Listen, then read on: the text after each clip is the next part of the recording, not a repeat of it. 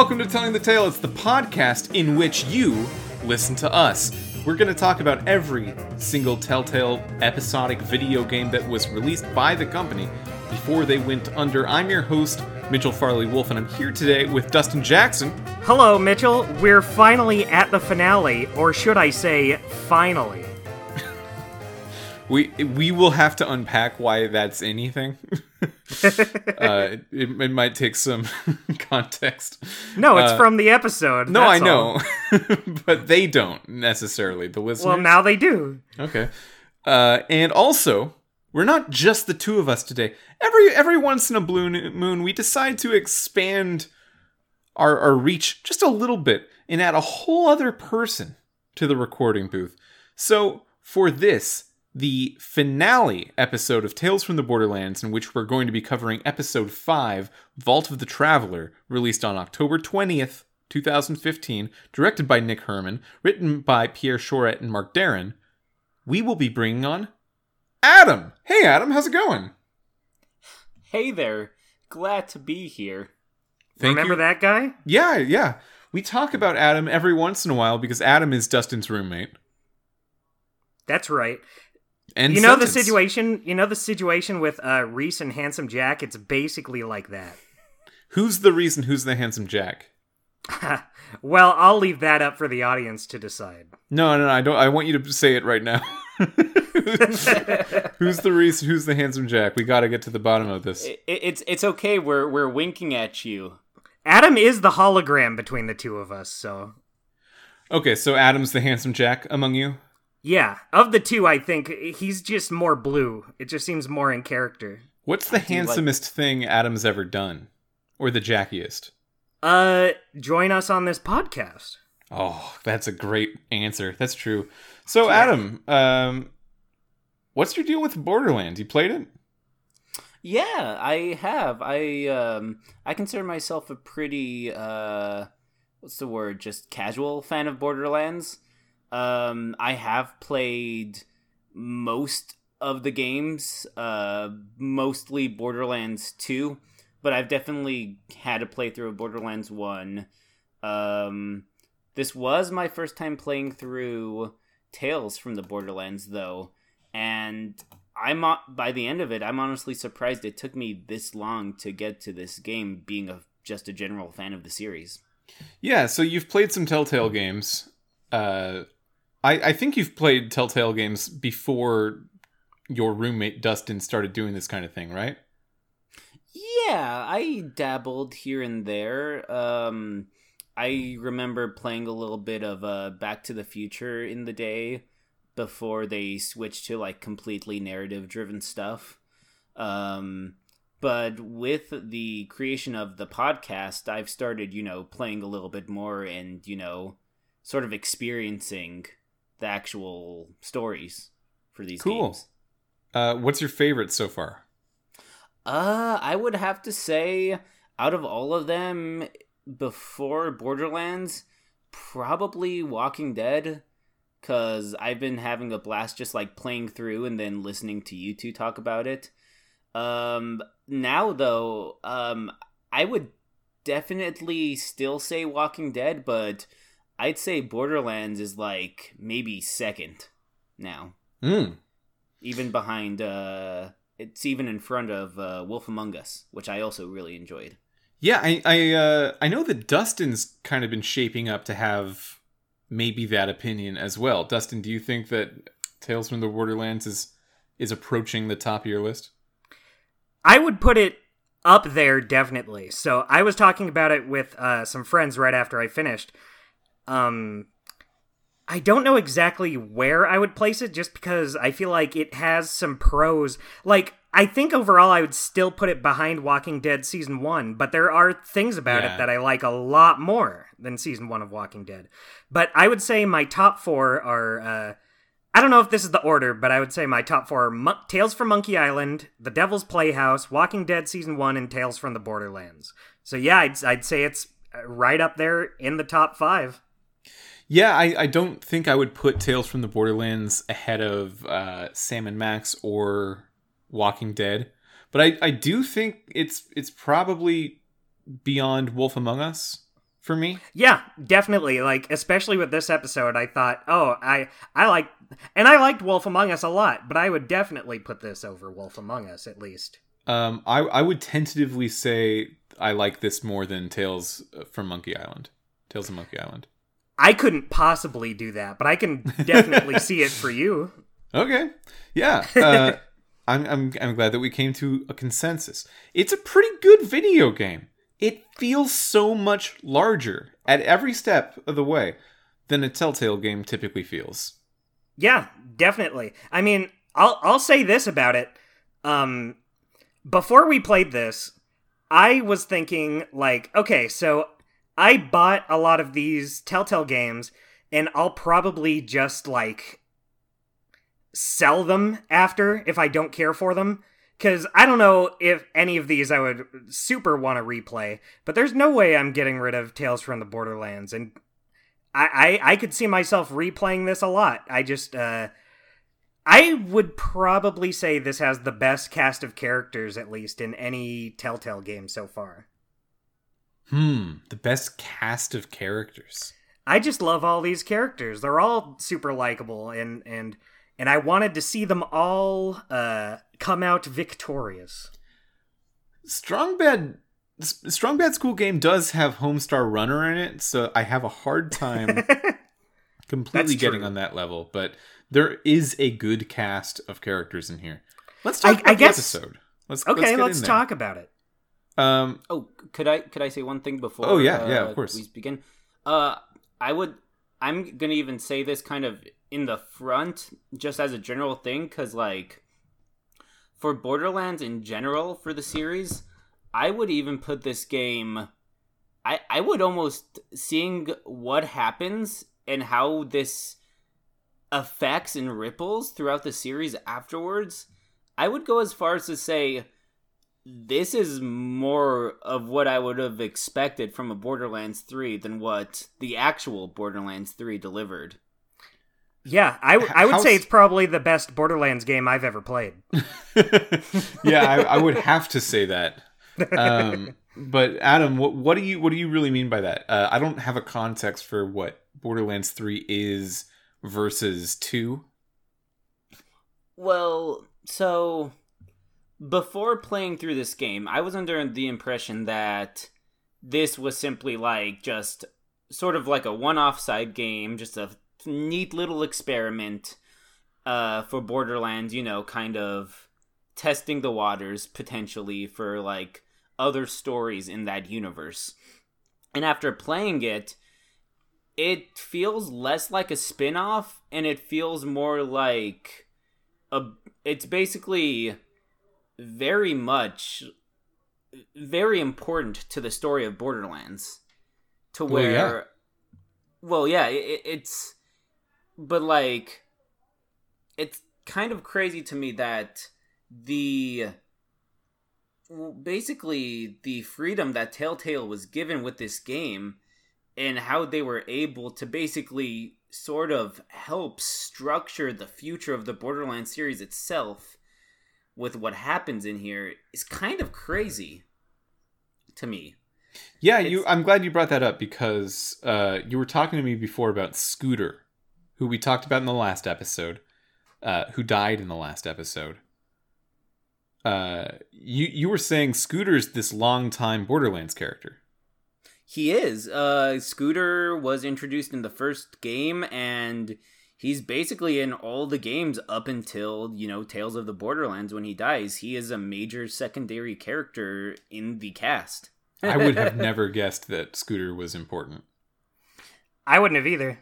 Yeah, and there there have also been like multiple other characters that have uh, come and gone through the uh, episodes that are from like Borderlands 2 or they're playable characters in Borderlands one mm-hmm. And what I find so interesting about the series in general is that not only was this game able to like very much grab both of your attention and like make you able to enjoy these characters that have still been around before this, which I think is great, but also it also feels better when you know the characters as well because sure. Uh, yeah, then you're like, "Oh, it's that character, and that's very cool. Yeah, like I, I think we knew about Zero and we knew about Athena being previous Borderlands characters, things like that. Um, it, I, I Uh, did not need any background to like Zero. So I will say there were two other characters that were also from the other Borderlands games that I I'm not sure if you even brought up, but in episode three, uh, when Fiona and Athena are being tracked down by Is it Mordecai? two Vault Hunters, yeah, Mordecai and Brick, both of those characters are from the series. They're both again very prominent characters throughout the series, and they are actually two of the playable Vault Hunters from the first game. From the first game. Oh, okay. Yes. So Uh, they, is they Athena were- from the first game as well? You know what? It's been a while since my playthrough. I can't remember Athena. I think she was in Borderlands 2. Okay. But uh, Mordecai and Brick are two of the playable Vault Hunters in Borderlands 1. And then from Borderlands 2 and onward, they are just like Scooter, prominent side characters. Wow, yeah, and and Scooter's very dead now. Yeah, that like that is canon in Borderlands 3 basically. I think you can like find like an echo recording of like Scooter's final words or something. But like I did not know that this was the game and the series where he died and that was basically made canon. hmm Interesting. Yeah, because uh, oh, I'm glad. Okay, I'm really glad that you brought up all this stuff before we started talking about the episode proper. Because I had some. I wrote down a couple predictions. I like to do this before playing a finale episode of a season. Uh, just try to think like, okay, I don't know. In in the cases where I actually really don't know what's going to happen, and this is one of them. Uh, I just wrote down some predictions. Here, here's what I thought. Um, I say they blow up Helios, killing Handsome Jack. Uh, yeah, kinda, right? Yeah, that's basically what happens. Yeah, it didn't quite kill Handsome Jack, but it, it, like hurt him enough that he was easy to kill after. Yeah, it Uh, contributed. Yeah, I was tentative about that one though because I was thinking I don't have enough Borderlands knowledge to know if blowing up Helios would be the same as like killing the Doctor's TARDIS. Just like doing something Right. that would it is Helios just a super iconic Borderlands thing that if you break it that would just break the series. I don't know. Um turns out whether it is or isn't, they were allowed to do it. It's it's very cool all the stuff they were allowed to do with something like this. Yeah, uh, Adam. So Borderlands Three must not have Helios in it, then, right? So I will say this: um, I have played Borderlands three, but here's the kicker: I did not finish the game because I was, v- aside from it being very good to play and solid gameplay wise, I could not get past how bad the story was Oh wow. because the, it's very much Borderlands 3 is very much not written by the same team as Borderlands 2. It's also uh starting with Borderlands 3, it's missing a very important writer with um someone who had been writing for Borderlands and I think he's even he even did a little bit of writing for New Tales of the Borderlands, which does make me interested. But that name is uh, Anthony Burch Mm. and it seems like he kind of was one of the writers that sort of like held the glue of Borderlands together a little bit. Holding the glue is probably not an expression, but I It could be starting now. yeah we could we could say when you just hold some loose glue that's you're doing a good job on something. Oh, geez, I got glue all over my hands. Well, that's the sign of a good job. Um, didn't Borderlands 2 also have a very different writing team than Borderlands 1? I'm not sure. I, I thought I remembered like th- this this story of uh, some games critics who played Borderlands 1 did not like the comedy in it almost at all and then wrote about it and then Gearbox hired them to write the second game. That's what I thought happened. Oh, interesting. Uh, that I heard that loosely a few years ago before I had known about any Borderlands stuff more than just it, what I've osmosed from the culture. So uh, that could be wrong. I shouldn't just say things on this podcast. I really do sometimes just say, "Hey, this could be complete BS," but here's some mouth vomit I'm gonna give you. Here's here's my two cents on the issue. Now, here's the truth. It could be false, but uh, yeah, I think I that ties hearing it. into the season because we have some uh, somewhat unreliable narrators in this game. We do, yeah. They've been they've been reliable for the most part, but there's times when they BS it a little bit. hmm Um, yeah. Speaking of, are we are we ready to jump in? Let's get into this shit. Let's go. I don't So- care. This is the first episode in the series. I'm pretty sure that doesn't have any uh like flashback and flash forward and flashback to the uh to the stranger who's interrogating them. At least not at first. Not at the be- It doesn't start out with it. Well, yeah, I mean, because it doesn't. It's like it's the only episode is that's completely in chronological order. Right. Yeah. yeah. Uh, so we start on on Helios, and Handsome Jack has uh, taken the whole place hostage. He's just being a, a real rude guy, shooting his subordinates and, and looking for for Rhys.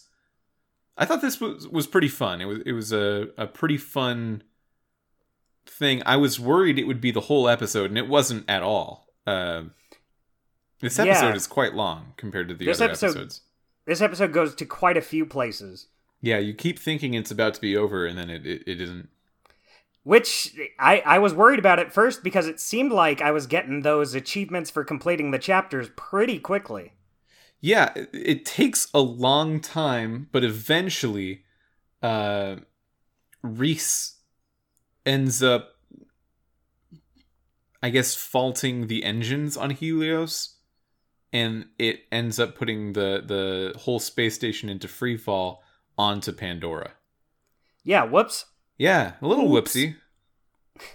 You live and learn. well, no, he Um, he actually meant to, Dustin. That's the trick. Yeah. Well, you know, he could have done it a little better, and maybe he will next time. yeah, does this happen in Borderlands 3?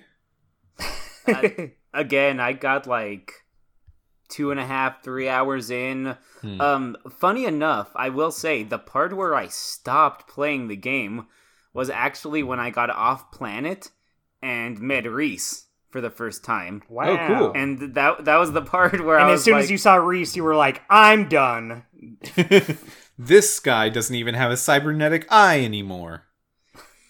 Why should I give him any attention? um, one I really liked this intro. Um, what I I have it written down in my notes. I have uh, how's Rhys gonna get out of this one? It's it's interesting Yeah. that like you know he's you know he's gonna get out of this situation, but when Handsome Jack has him uh, strapped to the chair and is gonna take over his body, they do a pretty good job of saying like, well, there's obviously no way out of this. I guess Rhys is just gonna die. yeah, they they very purposefully don't show that the chair Rhys is in has wheels and he can just kind of scoot around. what a good re- the big reveal of the episode. Yeah, it's it's very fair. I never thought to ask, does the chair have wheels? But if I did, I, w- I would have seen it coming. That's true. Uh, that's some top tier Telltale storytelling. yeah, uh, I really like how I think the first spoken lines after like the beginning narration part is Gortys, Sasha, and Fiona saying, "Look at the three of us living a life of crime." That's kind of how I feel about the three of us right now. Yeah, we're living a life of crime.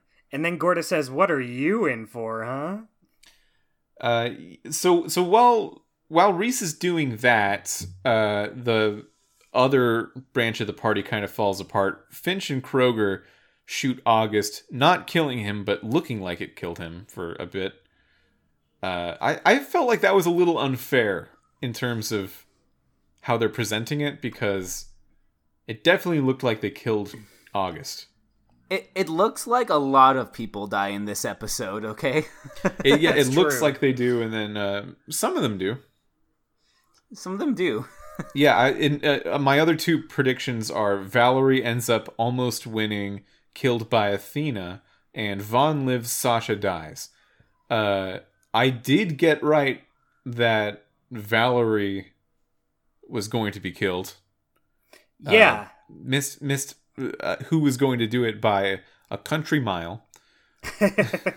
and I, I kind of got right that Vaughn lives, Sasha dies. So I feel pretty good about these predictions. yeah. So when she was on the ground, hmm um, about to, were you like pumping your fists in the air? You were like, "Oh yeah, I nailed it."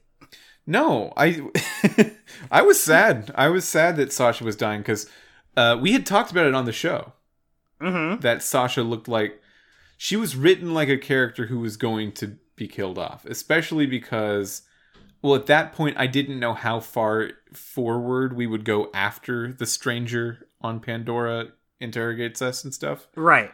Uh, so I was thinking, okay, Vaughn and Sasha aren't here. They need to be accounted for somehow because they're at the party.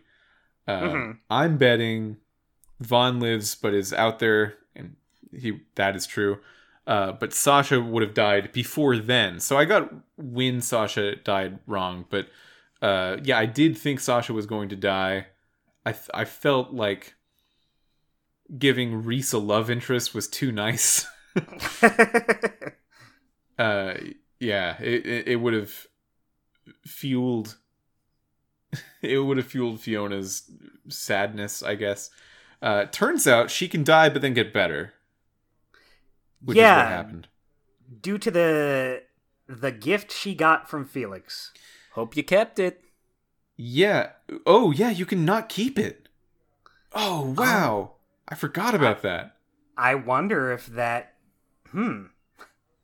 Interesting. I didn't even think about that. I forgot that was even a choice you could have. yeah but why would i throw away a present you know Yeah, like it's even not mine. even if i feel any kind of way i didn't feel in the moment it just seems wasteful It's- That's true. It could have been like crackers. It's for me. it's my present. Why would I? Um, is this item a Borderlands item? Um, you know what? I'm trying to think about if it is. One of the main like forms of defense in the series are obviously like the shields that you can get from like each company that have Mhm. like different like status effects and stuff. Yeah. Um, this is basically a green mushroom. Yeah, I'm not sure. I know when you die, like you basically get like reconstructed at like a uh your player gets like reconstructed and basically respawns for a fee at like a sort of like a portable like medic station. Really? So Wait. I'm not too sure about Wait, that this, happens, like- and then why would why would Sasha ever be in any danger then? If those the kinds of things exist. Because it's a fucking story. That's true. Yeah, but Uh, like, are those things secret?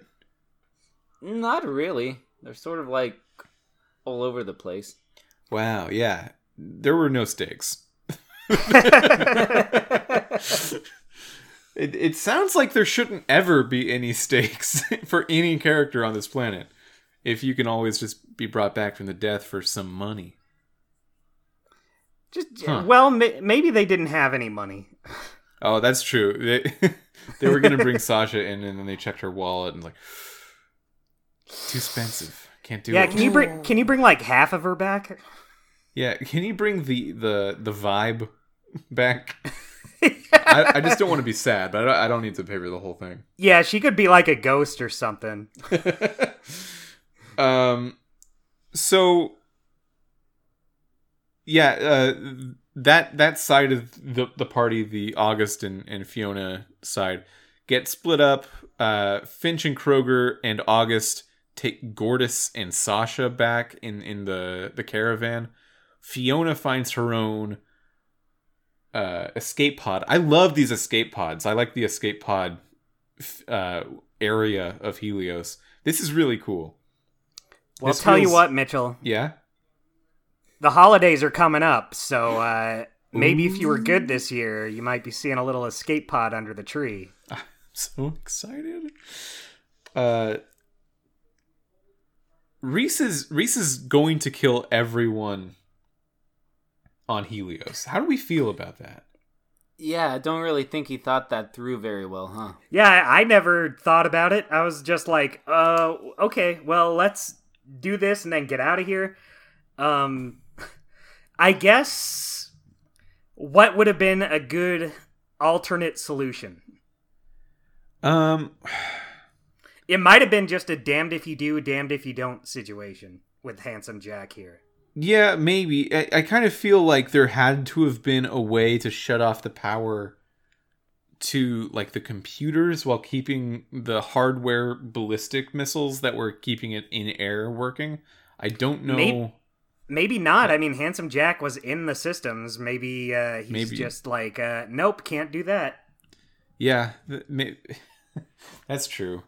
I, I don't know. I I I, uh, I I like the the line that Handsome Jack has when you're looking for escape pods. There's just this big old line of escape pods, and you weren't the first person there, so everyone's already taken basically all of them. Um, and Jack says, "Do you think we have escape pods enough for everyone on Helios? That would be crazy expensive. It's a gesture." Uh, so I've got a quick question before this uh, next part. Um, Mhm. What did you two do with Yvette? Because Mm. I have, because like when I was taking notes for this beginning, there's almost every single scene in this opening has basically a decision you can make whether to like leave Yvette behind or continue to like save her. Left her behind, no regrets. Yeah, I also left her behind. But to be fair, at that point, I didn't think everyone was gonna die. I had a suspicion. and I still didn't care. It's no regrets, no regrets anywhere. Yeah, she, yeah, she was uh, bad. I it I do like that it kind of recontextualizes the scene with uh, Vaughn in episode two, where uh, yeah, Vasquez is saying how uh, he was talking to Vaughn about selling out Rhys, and now we know that Vaughn is the one who said no. Yvette is the one who said yes. Well, Vaughn. Well, Vaughn did say they- yes, They both said Yeah. yes. Oh, right, right, right. but, but he he only he said didn't yes go to through- he get didn't- them off. Yeah.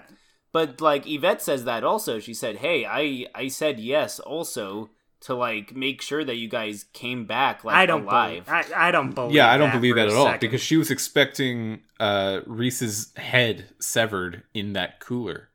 She yeah, was and she she straight up tells Rhys that th- there was no way he was gonna make it. no, she she wasn't expecting Rhys's head to be severed. She she wanted him alive. No, she said that to Rhys in this episode, but Yeah, in the last episode, she was like, "Rhys is in that cooler, huh?" And then she gets mad when she does the DNA test on the cooler meat and finds out that it wasn't Rhys. Oh, that's weird because I remember her in episode four being mad that like it looked like Rhys was dead. No, I No, don't. She for me, she was mad.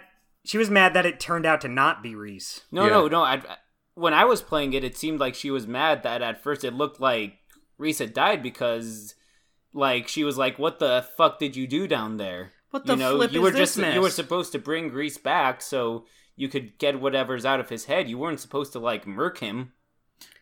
No, that yeah, that's not what happened for me.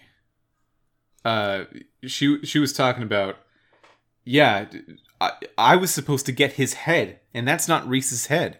Like just the the fact that it was the wrong body is is what made her so upset. Yeah, for me, it seemed like she did not care about Rhys's Rhys being alive whatsoever. And when when she was talking to him from inside the cell, she was pretty. uh She did. She never attempted to like clear things up or patch things up. She was just uh very straightforward and mean with our boy Rhys. Yeah, because with with uh, with Yvette in the last episode, we kind of get if you ask her enough about it, she says, "Look, if he's definitely going to die anyway, I am his friend. That is sad to me.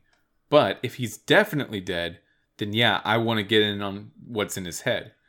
Uh, and then in this episode, she like makes some pretty obvious lie at first about okay, well, you know, I was just trying to protect you. And then she says, "You can't make it. You got to learn you can't make it." And it's like, "Okay, You're well that's gonna the attitude. I remember from you, Yvette." You're never gonna do it, Rhys. You Yeah, can't this- get it. You can't be interviewed on Hot Ones. You're not important enough. And Rhys says, "Oh yeah, watch me." This is Um, very weird because I feel like I had like the opposite thing when I was doing the playthrough because I remember Yvette being mad that Rhys had died and then her being more confused and upset when it wasn't. And I do remember Yvette like apologizing like when we were about to leave. So uh, I I do want to know what happens a little bit later, but like I did un- end up saving Yvette, and she did end up helping out. Interesting. Yeah, I wasn't ready for that. I, was, I wasn't ready to forgive. And now you never will get that chance. I don't feel bad. I, I, I don't I really feel mostly either. fine. Yeah, but it, that is interesting. Mhm. That's uh, cool that there can be such a wildly different outcome. Yeah. What what other kinds of choices were you making in the Helios section of this episode? Uh, let's see. I'm trying to think. So that was it. I feel like I have a lot of like notes from this beginning, but a lot of it is like, boy, it sure does want me to constantly make decisions about Yvette. Like the first couple of things, like after it starts and you take control of Fiona, like one of the first things you can do is punch Yvette. Mm-hmm. And then it asks you if you want to punch her again at one point. Oh, I punched Yvette. Mm-hmm. Yeah. Yeah, I I, punched I, her. I, I, I'm, I, I'm the Boy Scout here today. I did not punch her. That's. Fa- I'm glad we have you. Yeah, to, to um, put us on the moral path. But yeah, there's that whether or not to punch her. There's whether or not to save her from the prison cell, and then there's another one that when Reese is like disabling the reactor and stuff, um, there's a chance like basically what happens is that Yvette like slips and like she's about to be like shot out of the airlock, and you can choose to like save her again or just let her die. Lots of opportunities for Yvette to uh, live or die. And then where we got to right now with the escape pods, there's actually a an option to let Yvette use one of the escape pods instead of Rhys, Mm. so that she can make it out safely. Instead of Rhys. Yeah. So how does how does Rhys get one? So I've got a question. Um, which escape pod did Rhys get into for you? They don't have names. Well, he he was, got was the escape pod working? Was it broken? Oh yeah, yeah, yeah. yeah. It was broken, uh, and Yeah. and Loaderbot kind of like wrenched it open and and kind of fixed it. Okay, that's weird because that did happen to me also. We ended up using the broken escape pod, but during that sequence, uh, I think I guess if Yvette's with you, they spot another escape pod. Oh no, no, no. Okay, yeah, I see what happens. Uh, there is another escape pod for us too, uh, but like some random guy just sort of beats it to it.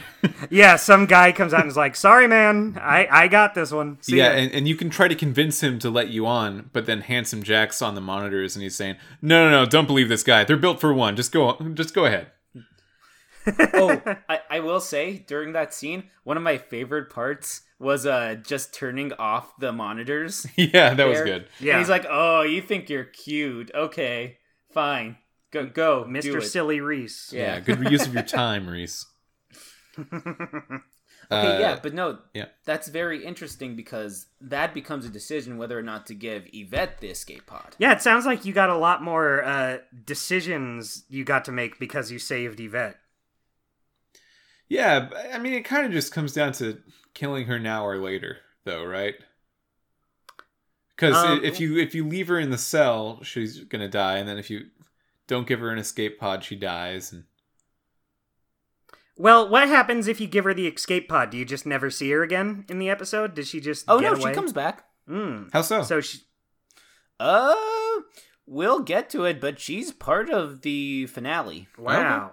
Interesting. Yeah. No, not for me. she, she did not get there. Um. So there's a the uh like the title sequence in this episode, the montage music video kind of thing, is all the escape pods coming down, and you see Fiona's and Rhys's, and I guess for Adam maybe you see uh Yvette's during this, and uh it's it's great. It's another great music moment in this game. They they kill Yeah. it every time. All of these intros have been real good. Yeah, I was about to say all of these intros are just like bangers. They're so good. Yeah, Loaderbot leaves himself behind, so you're eh, from Rhys's perspective watching him uh just stay on Helios. I also had uh Cracklin Oat Brand, what's his name? Kroger? Uh Yeah, Kroger. Kroger stays and he like shoots Loaderbot a lot in the Or was it Krieger? It's Kroger. Oh. He just absolutely riddles him with bullets. Yeah, just a, a, a real Riddler on that space station. uh, the, these escape pods are like bouncing off of each other, and some of them just get thrown completely off course. And uh, just because of the enormity of the moment, no one can care about the one escape pod that, like, oh, I guess that gentleman just blew up. That's a bummer. Whoops. You can't think about it too long. There's so many. That's true. That's true. I forgot about it. And it, it- the way they land on Pandora, it definitely looks like okay. Some of these are exploding and, and not just landing. Yeah, it, it seems I I'm pretty sure not everyone who got an escape pod made it to uh, Pandora. No, or you landed safely. you got to imagine that out of everyone on Helios, probably five percent lived from this, That's a that's a small number. if not less. Yeah, I don't know how many like thousands of people were on Helios, but it seemed like less than a hundred or so lived. Yeah, I mean, the thing is, at least the important ones lived. Yeah, all all the plot critical characters lived. oh, yeah. that's a relief. Yeah, that would have been that would have been really bad if like Rhys or Fiona died. Well, I guess for us, Yvette did. Uh, yeah, uh, yeah, for us she did. um, What a what a wacky set of circumstances. If Re- if Rhys died up there, then who's telling the story? Uh, it turns out it was someone who just looked like Rhys. Oh, oh actually, and that's when hold I. Spe- became Rhys. Speaking of intros and stories, I forgot to mention one more thing about like the references from Borderlands. Yeah. So I know you guys were talking uh, constantly about like the intros to the episodes with the uh with the gruff voiced man always talking like narrating uh huh. Uh-huh. the adventure before. He is also uh an important secondary character in the Borderlands series. Oh. He's basically the gunsmith who you buy the guns from. His name is uh Marcus, I think. I love those uh recaps at the beginning of each one, all with the illustrations. Those are really good. Yeah, th- those hap- those happen for the mainline games also. It always starts off with him, you know, saying, "Oh, you want to hear a story today, huh? Well, let me tell you about this." that's and then not, he does. That's not the voice. It's my best attempt. it's uh, fair. I I probably would not do any better. Yeah, this episode released on October twentieth, two thousand fifteen. So when the voice in the beginning says "finally the end of the story," you know he means that because it has been one year since the first Yeah. episode came out. That's crazy. Is this the longest it's taken for like a season of a Telltale game to release at this point in the podcast? Oh, sh- absolutely, yeah.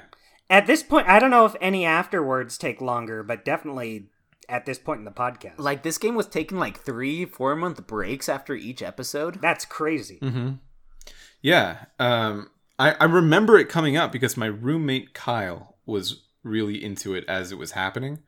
Uh, and I just didn't have a reference for Borderlands, and I had kind of like left Telltale being excited for every single one of their games.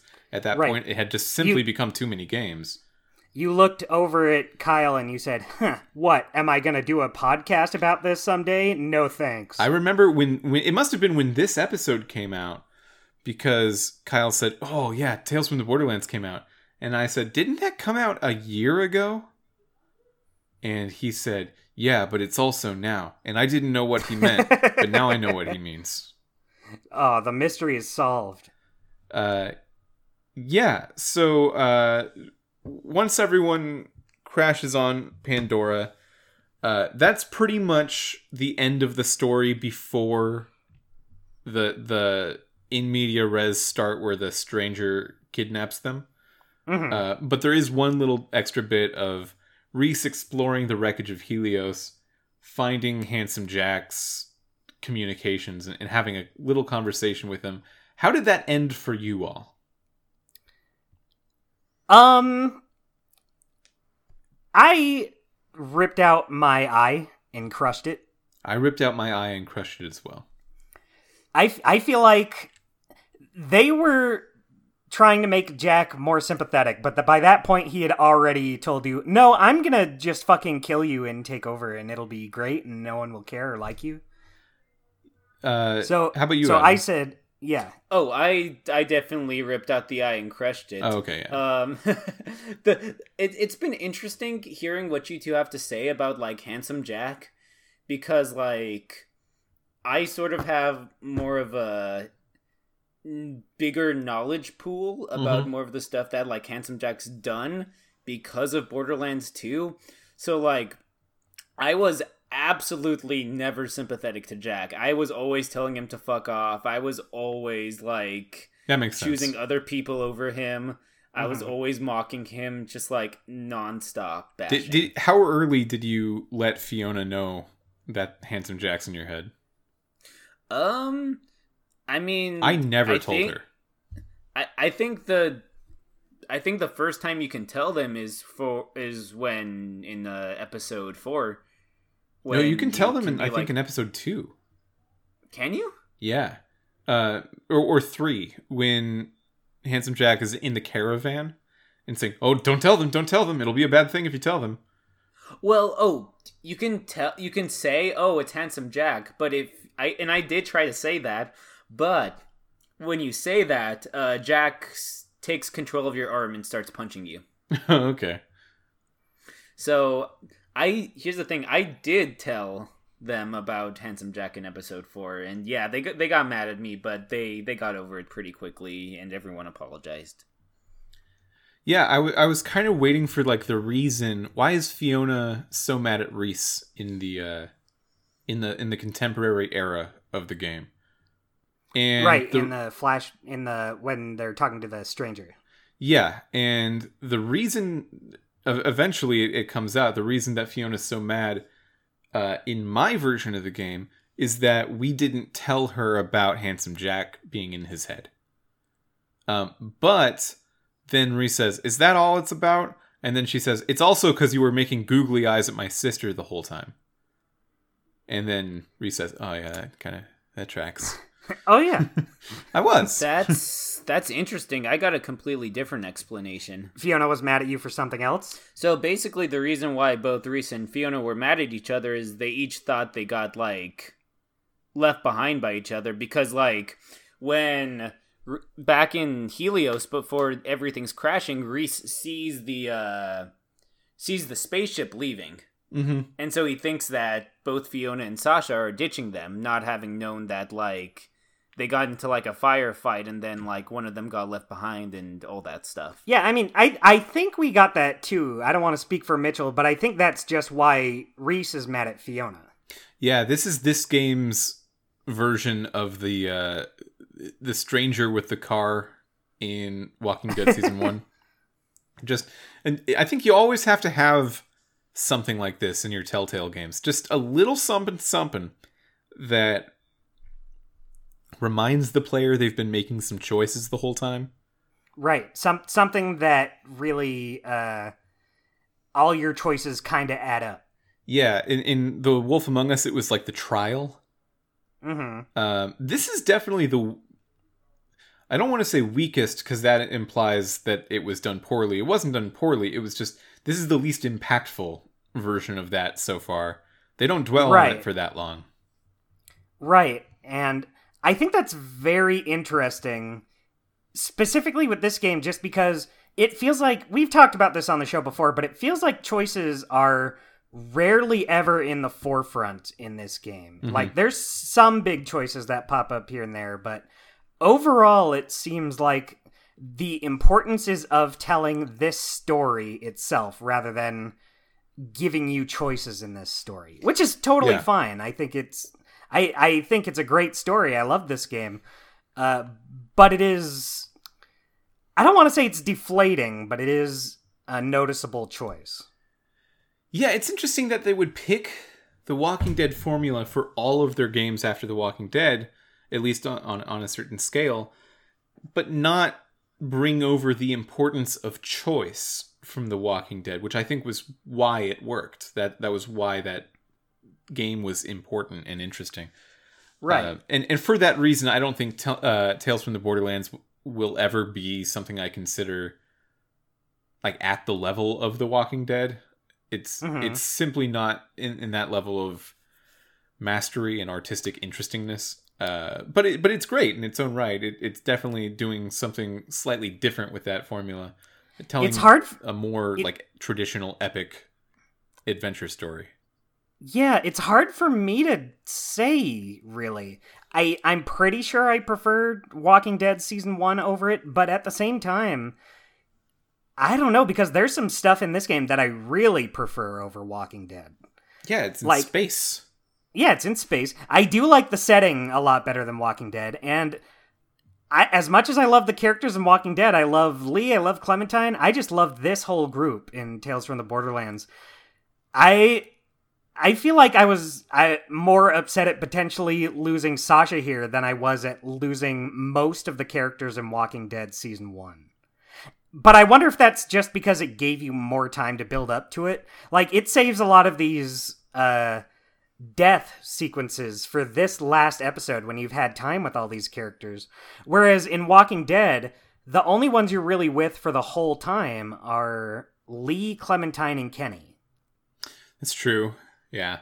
Um, Because, like, Carly, when Carly died, that was huge. I was like, whoa, what the fuck? But at the same time, it had only been like two episodes. mhm. So, like, and she didn't really do that much beforehand. Uh, so I didn't have that time to really get to know Carly like I did all these characters here.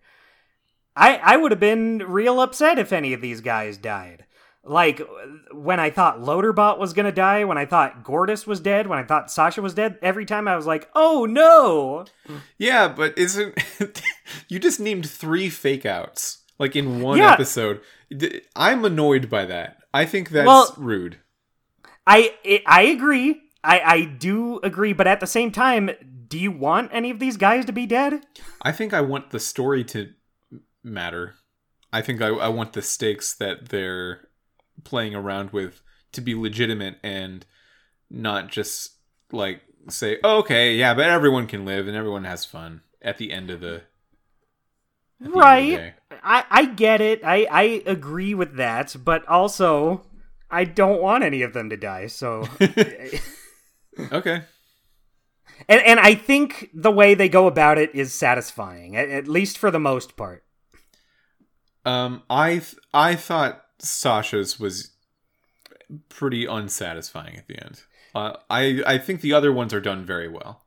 I agree, but I also thought it was funny the way they did it.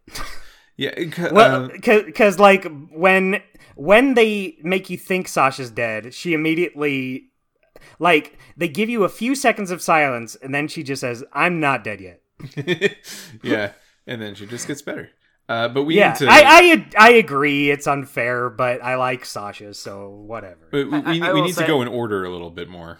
Okay, Yeah. okay, We we, we got to talk about the kaiju. yeah, So the the Big one monster last man. remaining event that happens before the time skip into the modern time is Gortys was completed. Which Right, means right. that it's going to summon the Vault of the Traveler, which is just a a, a big old portal with some eldritch creatures coming out of it. Uh, and I will say that they they do this twice in this episode. They do it now, and then they do it like in the modern time. And when they do it this first time, it's way freakier and scarier than what they do later.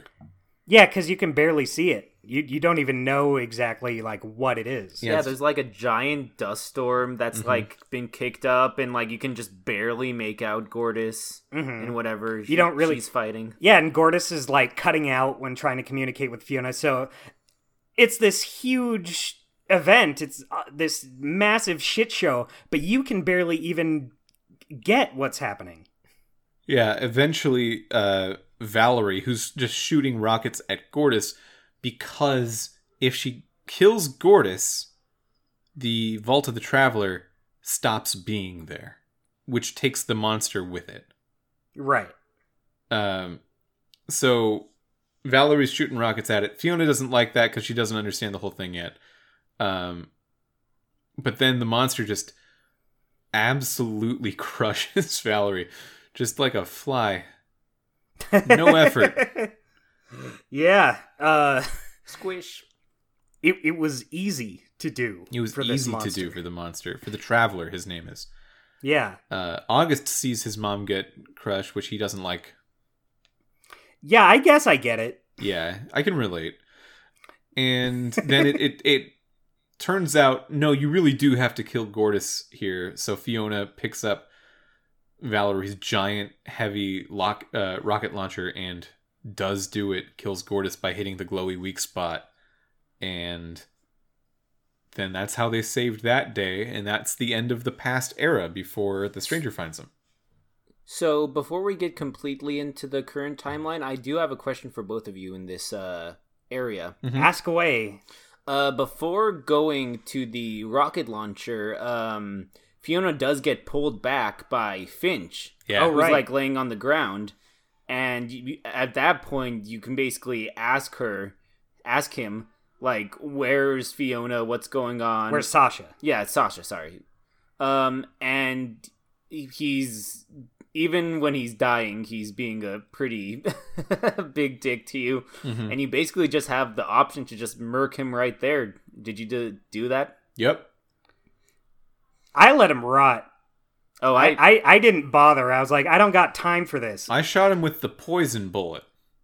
Ooh. because same. uh, I I don't like that. He's not been cool once. That's true.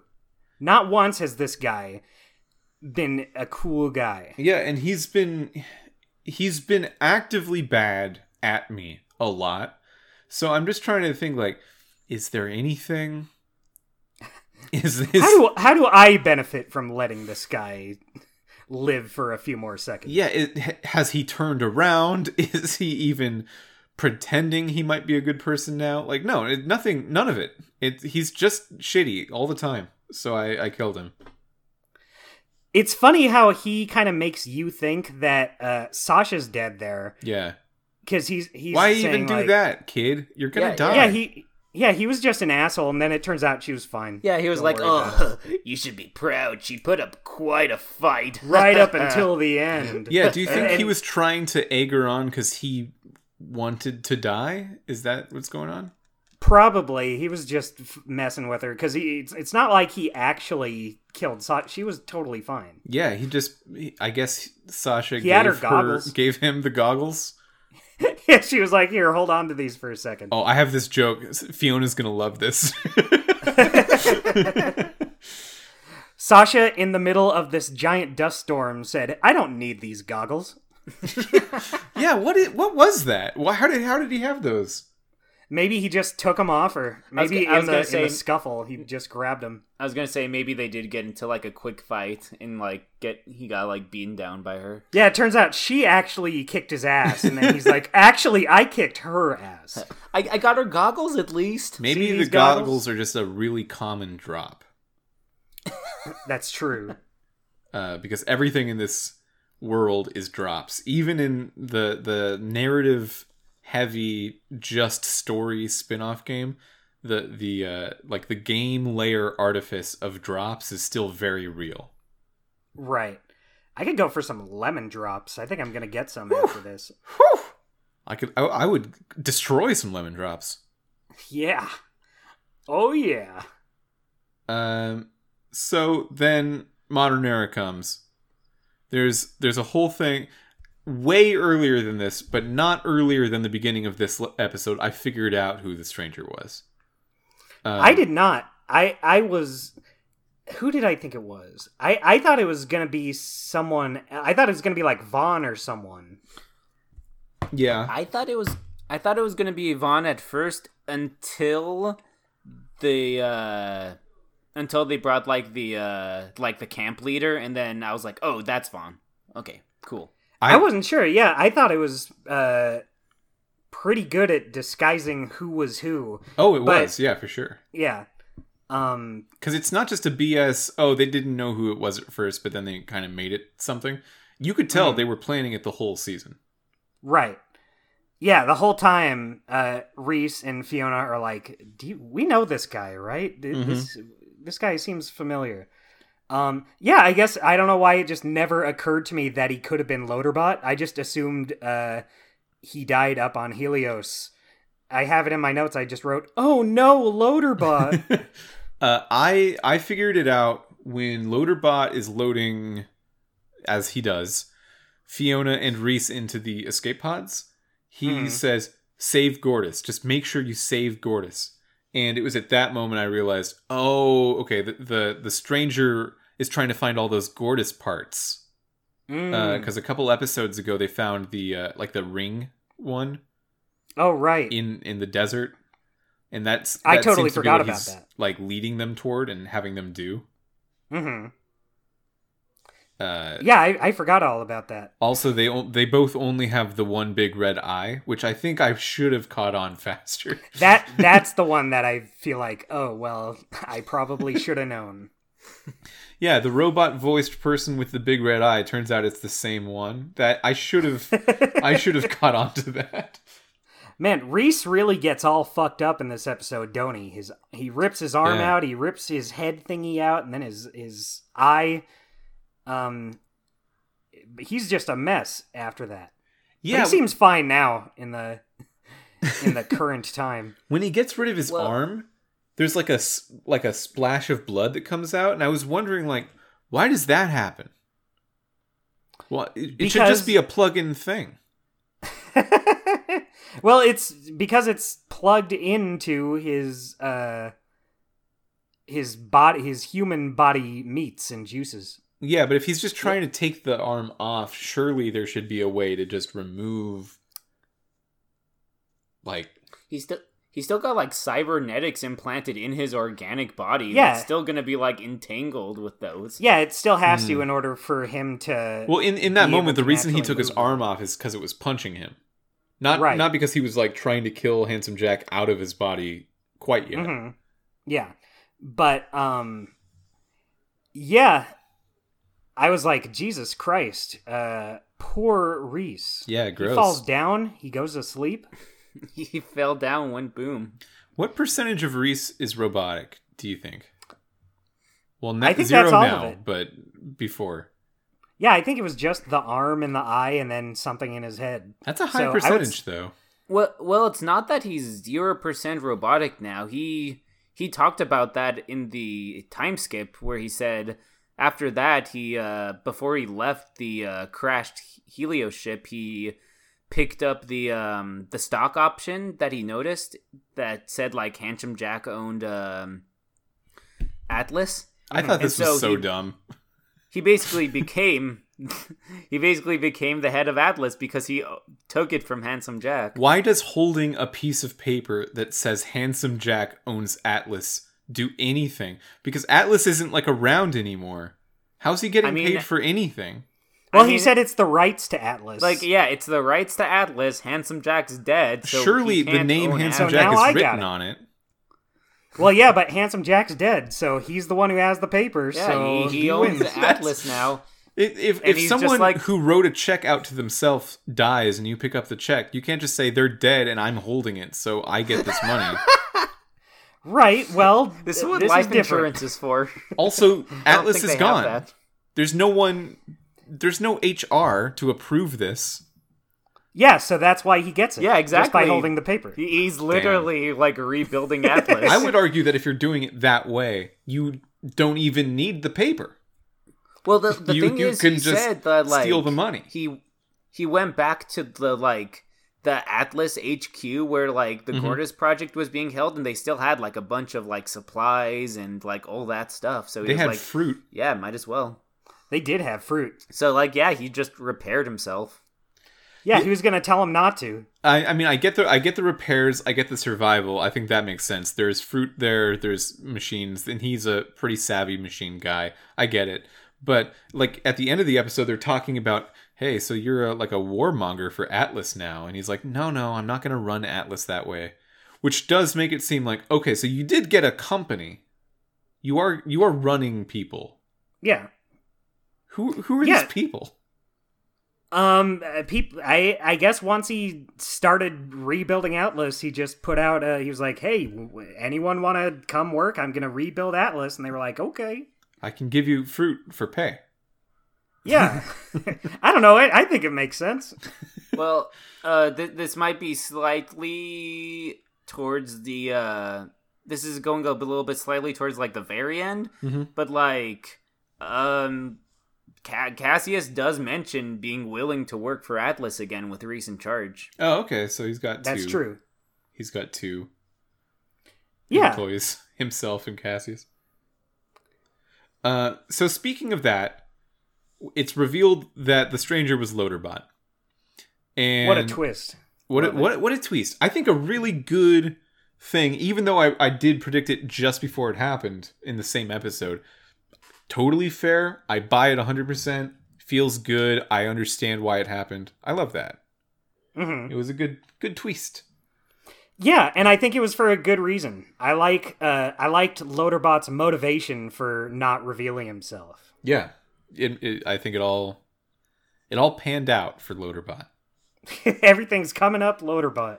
Uh, it it turns out that he wants to rebuild Gortys because he likes her, and he wants to uh, do it in a way that will summon the monster. Yes, because you can't you can't get around that. It will summon the monster, uh, but this time we know how to kill it, which is Right. an incredibly abstract, convoluted plan, but it, it ends up happening pretty much as planned. yeah. Um. So now we're gonna get to the part where you get to pick your three guys to bring with you, right? Well, well, hold on, Dustin. You Are have to make ahead? one more important decision before that, oh my god.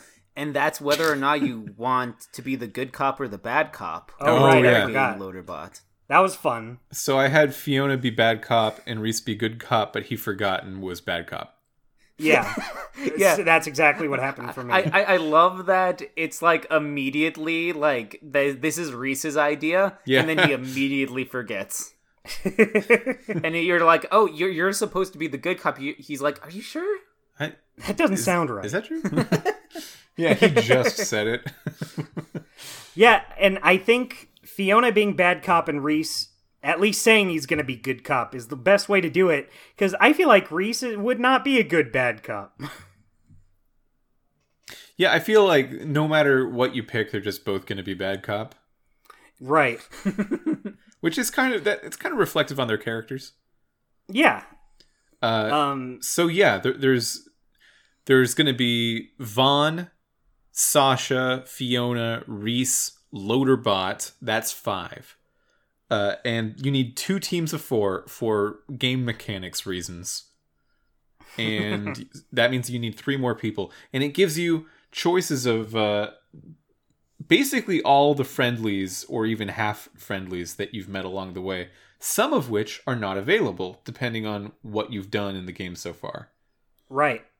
So uh, the options are Felix, Athena, Springs, who is uh, Ath- Athena's girlfriend, the the one, the mechanic who is working with Mhm. Scooter. Uh, Zero, Cassius, August, and just a vault hunter that ne- you rec- you need a certain amount of money to afford it and to uh, even have it be revealed to you who it's going to be. But I did not have that money, so I don't I didn't know who e- it is. I didn't either, but I read about who it was. Oh yeah, I, I know who it is. Uh, did you have Um, the option though, Adam?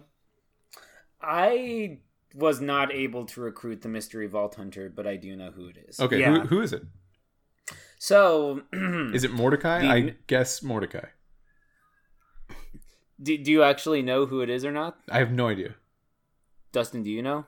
I know, but you go ahead and say it. I read it. like, Okay. Earlier. So the uh, mystery one, I'm not sure how much money you need, but uh, basically, if you have enough money, you can hire him. And it turns out that the mystery person is Claptrap.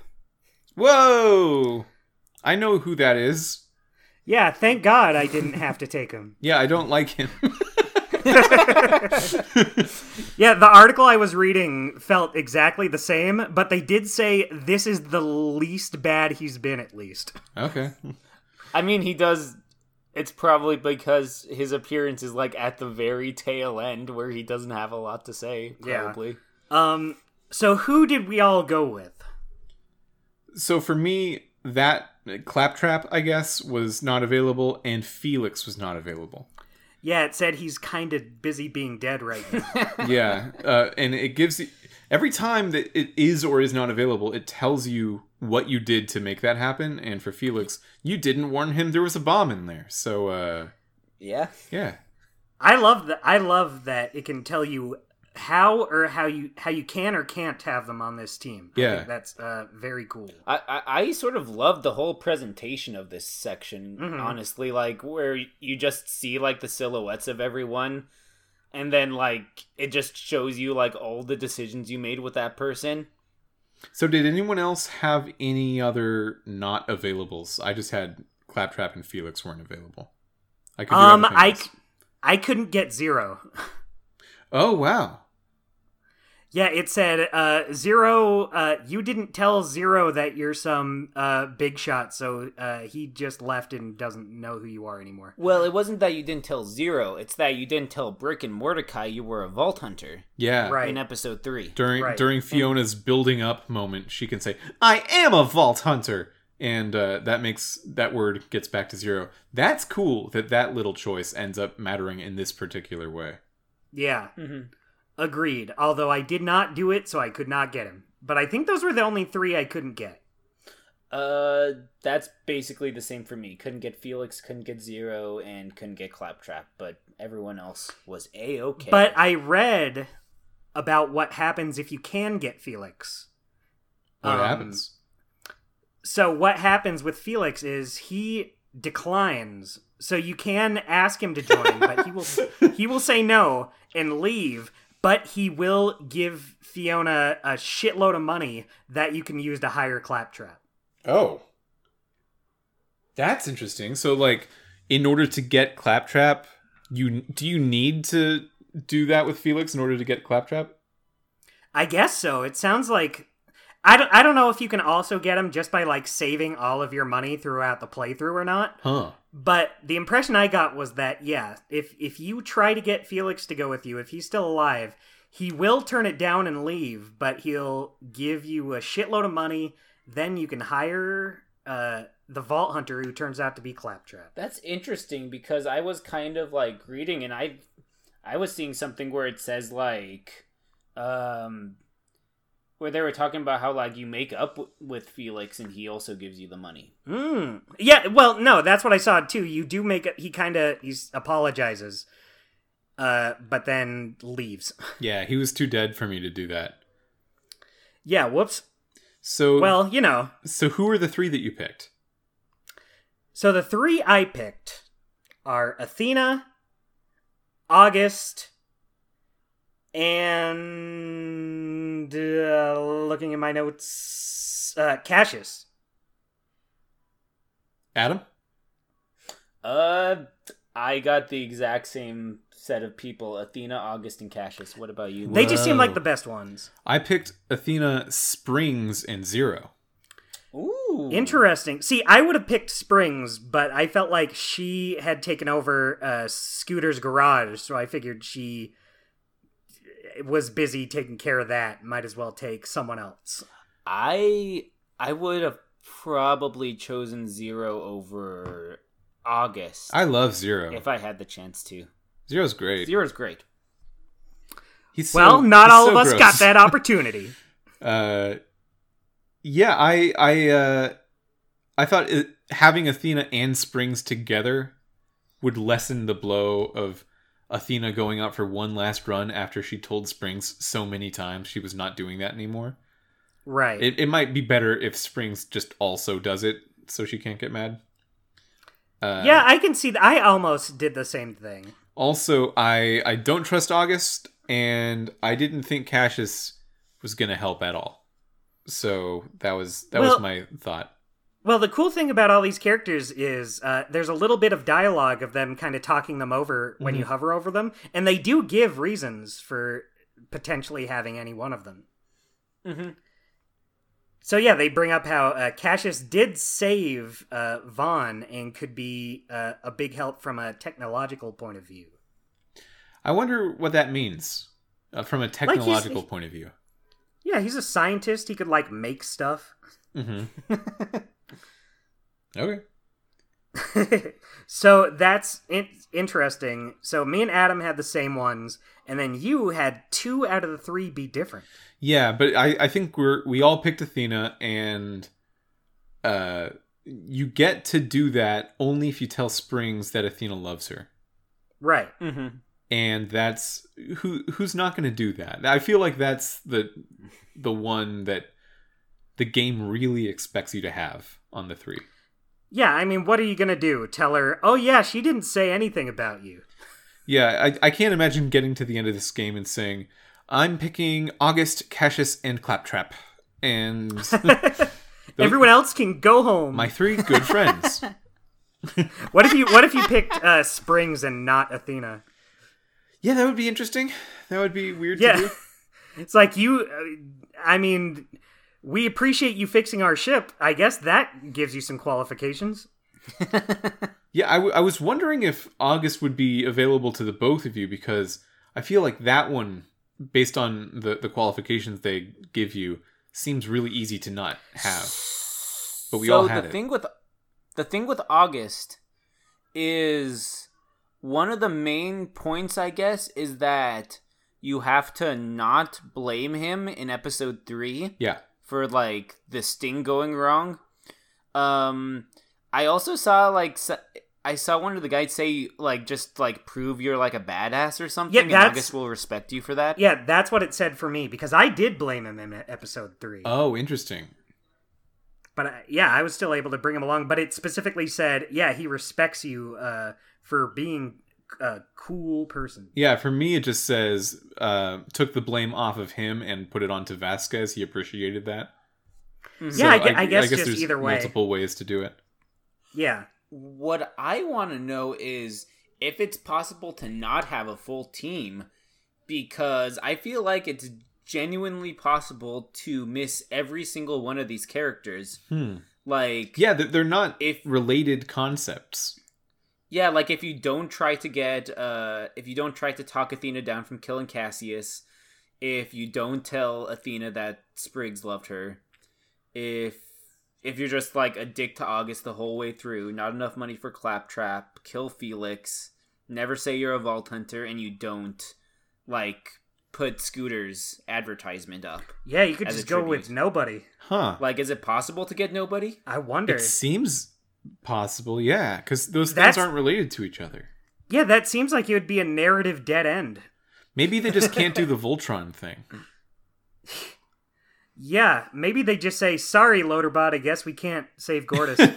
Well, okay, so the way that everyone's used is that Fiona and Sasha are guaranteed to be there, and they're doing a thing on their own where they, uh, they, they, this is the, the most convoluted part. They're going to drive their flying car into a space that the uh, that the traveler is going to warp into because it Uh-huh. can it can uh, teleport, and then it'll be inside it once it teleports. And when that happens, they can go to the teleportation gland of the traveler and put some bombs on it and blow it up and, and run away. right. So that part happens on its own without any input from the three people you pick. Uh-huh. Uh, and then Rhys's job is to motivate Gortys into because Gortys is, is unaware of all of this, right? Mhm, Uh, but right. it's, the, the earliest it can know about it is when it's already pinging the vault. Mhm. So Rhys needs to convince Gortys of that, and then also pilot Gortys's body for a bit, and that doesn't necessarily need anyone else either. And then Vaughn's job is firing the moonbeam, and that's kind of all of it. Like the extra three people that you pick, and also Loaderbot, uh, they eventually join Rhys inside Gortys and like help you fight, and they give you. Uh, it looks like they give you cool specific kinds of wrestling moves based on those Uh-huh. characters for you to r- use in a quick time event against the Traveler. Yeah, but they're that's true. They're really not connected to like the big things that need to happen. Yeah. Wow. I, I didn't think about that until right now. It really doesn't matter who you pick. Yeah, no, I figured it didn't matter who you picked. It's just for fun. I mean, But I like it. it it matters. It's still cool when you pick your party in Walking Dead and stuff. Th- This Does is it? a, a little, a little. Like at, at the end of season one of Walking Dead, you can have Ben with you, or Kenny, or all the other people, and, and that kind of that steers how that episode goes in, in a largely narrative way. Whereas in this game, uh, it really doesn't change how much any of it happens. It just kind of gives more people talking during it. It it definitely feels like a weaker uh, consequence of choice. Yeah, but I don't know. I liked it. I yeah, liked it was it was cool. choosing- I liked it too. I like I like choosing who could join you.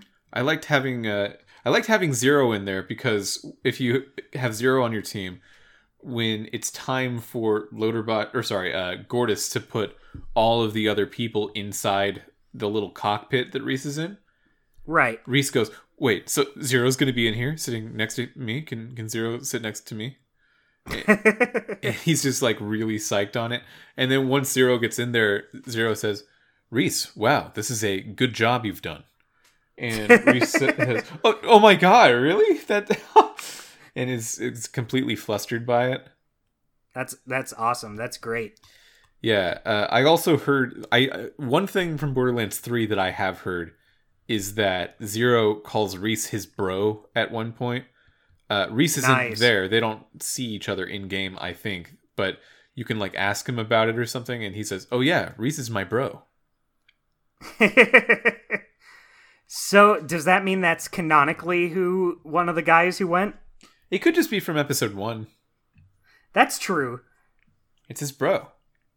Yeah, they had a good time in episode one. Had some laughs, killed some people. Right, right. Yeah. Um. Um, yeah, and it, it all just kind of works. yeah, everything just falls into place nicely. Yeah, the, the the one complication on the plan was that the remote activated explosives that Sasha and Fiona put on the core, they couldn't drive out of the monster fast enough to have that uh or no, sorry, they they drove out of the monster too fast and couldn't anymore activate the the de- detonation they needed to get closer to do it. So Yeah. Sasha in, in a very sacrificial, martyrous moment, took the detonator, jumped off of the caravan, and ran back into it, and then exploded the thing. And you, you think she's dead, and then, uh, yeah, it, it, for the reasons we already talked about, she's not. yeah. Uh, but they kill the monster. They do, and they find a vault. Yeah. How do you feel about this ending? They they find a vault. I like it. I thought this whole ending was uh, great. Yeah, I really enjoyed it. Also, you get a one last little go around with just uh, Rhys and Fiona. Mm-hmm. You know, making a little race to the uh, front of the vault entrance. You know, talking about uh, him planning on you know dating Sasha. They get into the vault, have a little talk about their future, and whoop. Yeah, they get to be real with one another. Yeah, so I don't I don't have experience with what vaults are. Uh so I was wondering if this whole story is just going to end with like oh they find a big gun inside and they get happy they have a big gun. Uh, because I, I assume that the regular vaults, not the vault of the traveler, this is like a big, bigger than normal vault, right? Um, this is a big fucking deal. what what kinds of stuff do they normally have in vaults? it's I I would say it's like definitely like a lot of like guns and stuff, but I know like at the end of like Borderlands 2 they kind of do they kind of like find like a map to like a bunch of different vaults like Hmm. which kind of sets up Borderlands 3. The idea is at the end of Borderlands 2, they find this vault, and inside this vault is basically a map of like vaults all across the galaxy, which is why Borderlands 3 is like sort of like a travel game where you like go into space and go to other planets and stuff. Oh, that's cool. Um, yeah, it is the thing that happened to Fiona and Rhys at the end of this, where they open the box in the vault and then just seemingly warp out of existence. Is that normal for vaults? Uh, probably not. Okay, so that's Definitely that's special for this. They weren't supposed to warp out of existence. Interesting. They did it wrong. Oh, Oh, you got so close and you missed it. Whoops. They they were too slow. Yeah, Better because I, I was thinking time. this whole thing like, oh, the Vault of the Traveler is it's too, it, it's too built up in the narrative to ever show you what's in the vault. It's like some sort of secret of Monkey Island or something. Yeah, it, yeah, it's exactly like that. Uh, Yeah, it should, there could never be anything that could like pay off what was in that box. So like, it's good that they didn't try to think of something that's in there. Maybe it was a bag of chips. yeah, if it was just a big gun and then Rhys holds up a gun, it's like, I did it. It's a big gun. I won. uh, that that would be one way to make it a pretty funny ending. That I, I would not hate that, but uh, I, I see Right, what they and- did here. A nice big plate of like carne asada fries with like guacamole and like melted cheese. Fiona says, "Oh, it's my favorite spaghetti." so so Adam, you said you saw Rhys in Borderlands 3, meaning at some point after being warped into somewhere, just some nothingness, after opening the chest in this vault, he must have uh reappeared. Yeah, so I don't know a lot about Rhys in Borderlands 3, but what I do know is he still owns uh he still owns Atlas. Mm. Um there's apparently something that you can find out where apparently like Sasha's gone missing or like he doesn't know what happened to Sasha. She kind of like disappeared. And so like he's kind of just alone by himself. Oh cool. oh, that's So fun. like there's not a lot known about potentially like where Sasha is or like what happened to make like Rhys alone by himself. So like I don't know, maybe they touch on some of that stuff in New Tales from the Borderlands if like any of those characters end up making like cameos or something. Yeah, I would love them to because uh, the original Tales from the Borderlands ended seven years ago, and now it's New Tales. I feel like that's recently enough that people would still want to know what Rhys is up to, and not just completely abandon that character, but maybe maybe it's even better characters. Oh, I can definitely tell you that like by the end of this like game, like I I just wanted more time with these characters. I'm like, yeah, I'm ready for more adventures with these three. yeah, Yeah. they rock. I love this group. Did you say these three? Who are you not counting? Vaughn. Well, obvious, obviously, Loaderbot doesn't get to be included. but, but but well, I mean, I they definitely wouldn't bring back Vaughn now unless they recast him. But uh, I don't know. He's in Borderlands 3 as Chris Hardwick, and that was after. I'm pretty oh, sure. really? Is I is Vaughn that- also in Borderlands? I think- I, I only knew Vaughn was. I think that was maybe happening around the same time, and maybe it was like a situation with like kind of similar to like Kingdom Hearts 3 where like James Woods was in Kingdom Hearts 3 like right as his scandal was breaking. So Yeah. they like couldn't remove Mm. him. Yeah, maybe the light was in their eyes and they couldn't see what was going on with this guy. Yeah, maybe they uh maybe they just decided, hmm, I will say, and that's I, the end of I, the decision. Mm. um, I will say I do like. I was happy to see Vaughn still alive, even though he's kind of the weak link in this group. Yeah, yeah, he is. Uh, I But I didn't want him to be dead or anything. yeah, I, I could I could see his return coming from a a mile away. With as soon as the bandit guy showed up, I was like, yeah, that that is fun, hundred percent. That's fun. I wasn't gonna be taken by surprise by a Vaughn. You can't fool me yet again. Can't fool me. Your name's Vaughn.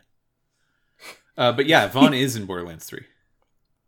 Hmm. Really? Yeah, I I know Oh. of that for sure.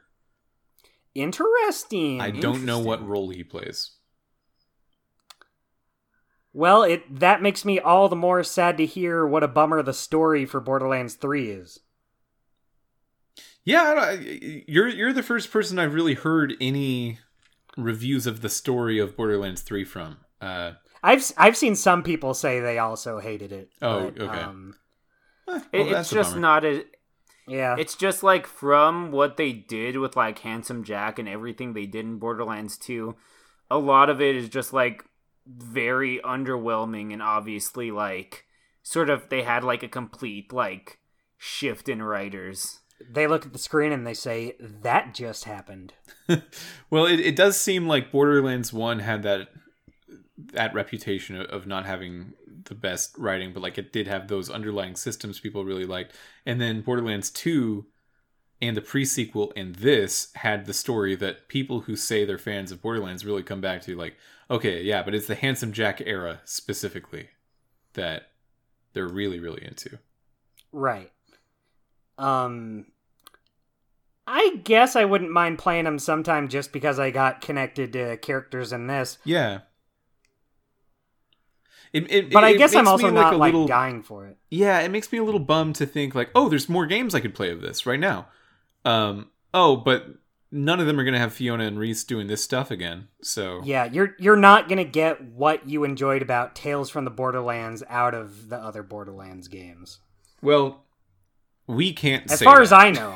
yeah. yeah we don't have the The- power to say that we don't know This was one of the reasons why I kind of said I kind of see Bor- I kind of see Tales of Tales from the Borderlands more as a Borderlands 3 than Borderlands 3 cuz I feel like there's the plot is much more important and what happens has so much more weight to it than in Borderlands 3 that like even though it's like a completely different genre from like a looter shooter it still feels like that genuine borderlands feel.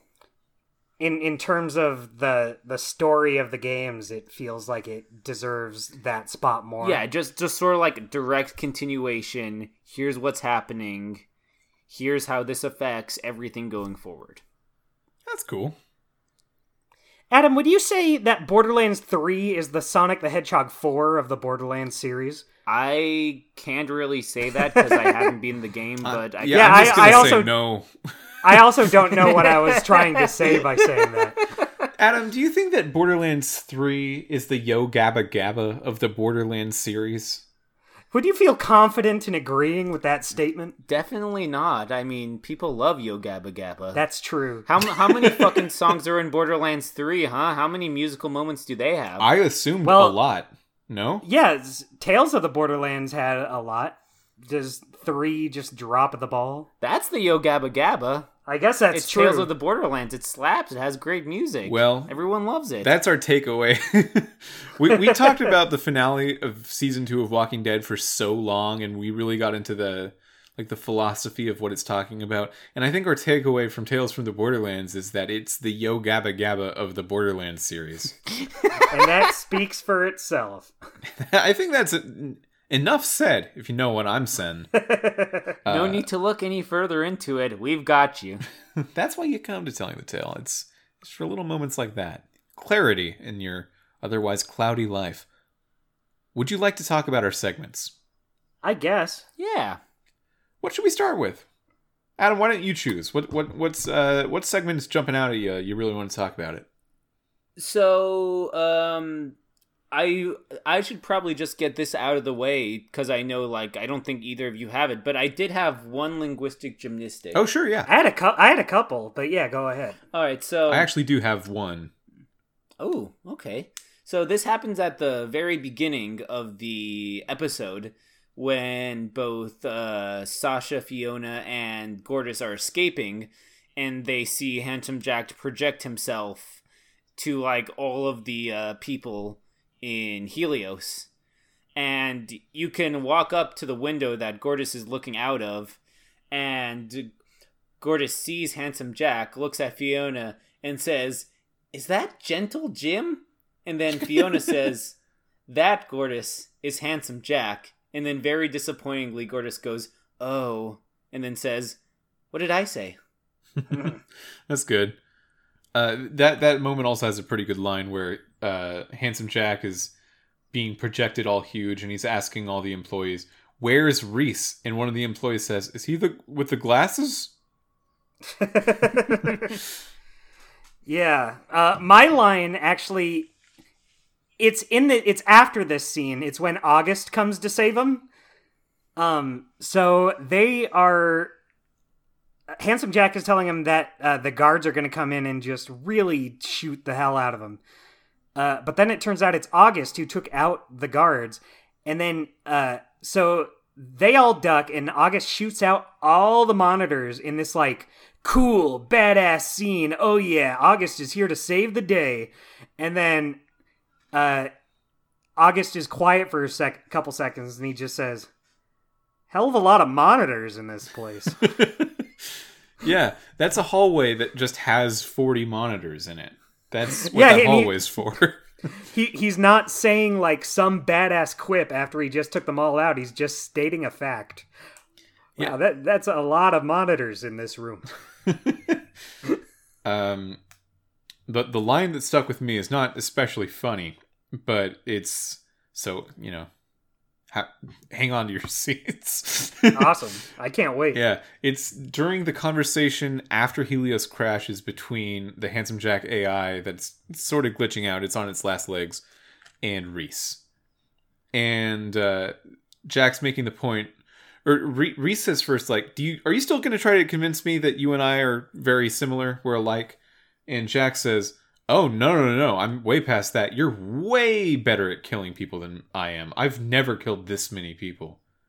Ooh. And uh, then he says, and this is the line here success is measured by the size of the pile of destruction left behind. Wow, right? Damn. That's that's something to think about. That's almost it almost felt like that line was going to be the thesis statement of the season, but then it kind of just was fine at the end. Yeah, everything it was fine.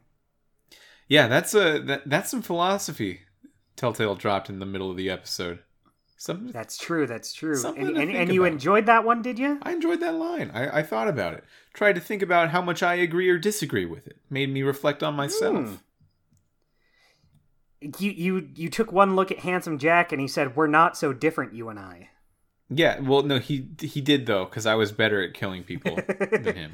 That's true. That means you win. I think to Jack it does. Good job, buddy. Yeah.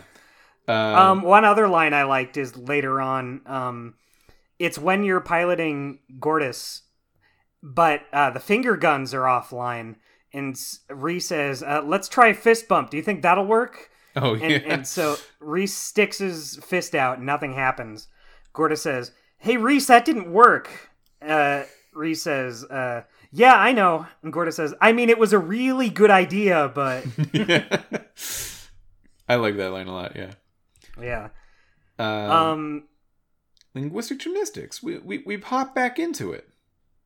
Yeah, it's been a while since we've done one. I don't I don't know what it is about these the more narrative driven Telltale games that makes linguistic gymnastics take kind of a back seat when it seems like it should be at the forefront Well, when the I- dialogue is a bigger player. when you're writing an actual story, I think you you can't Less really do jokes. Yeah, those. What Sam and Max does with language is almost a crime. what Sam and Max does to language in in actual seriously told story would be all anyone could Twitter about for the next day after that Law and Order episode came out on TV. Right.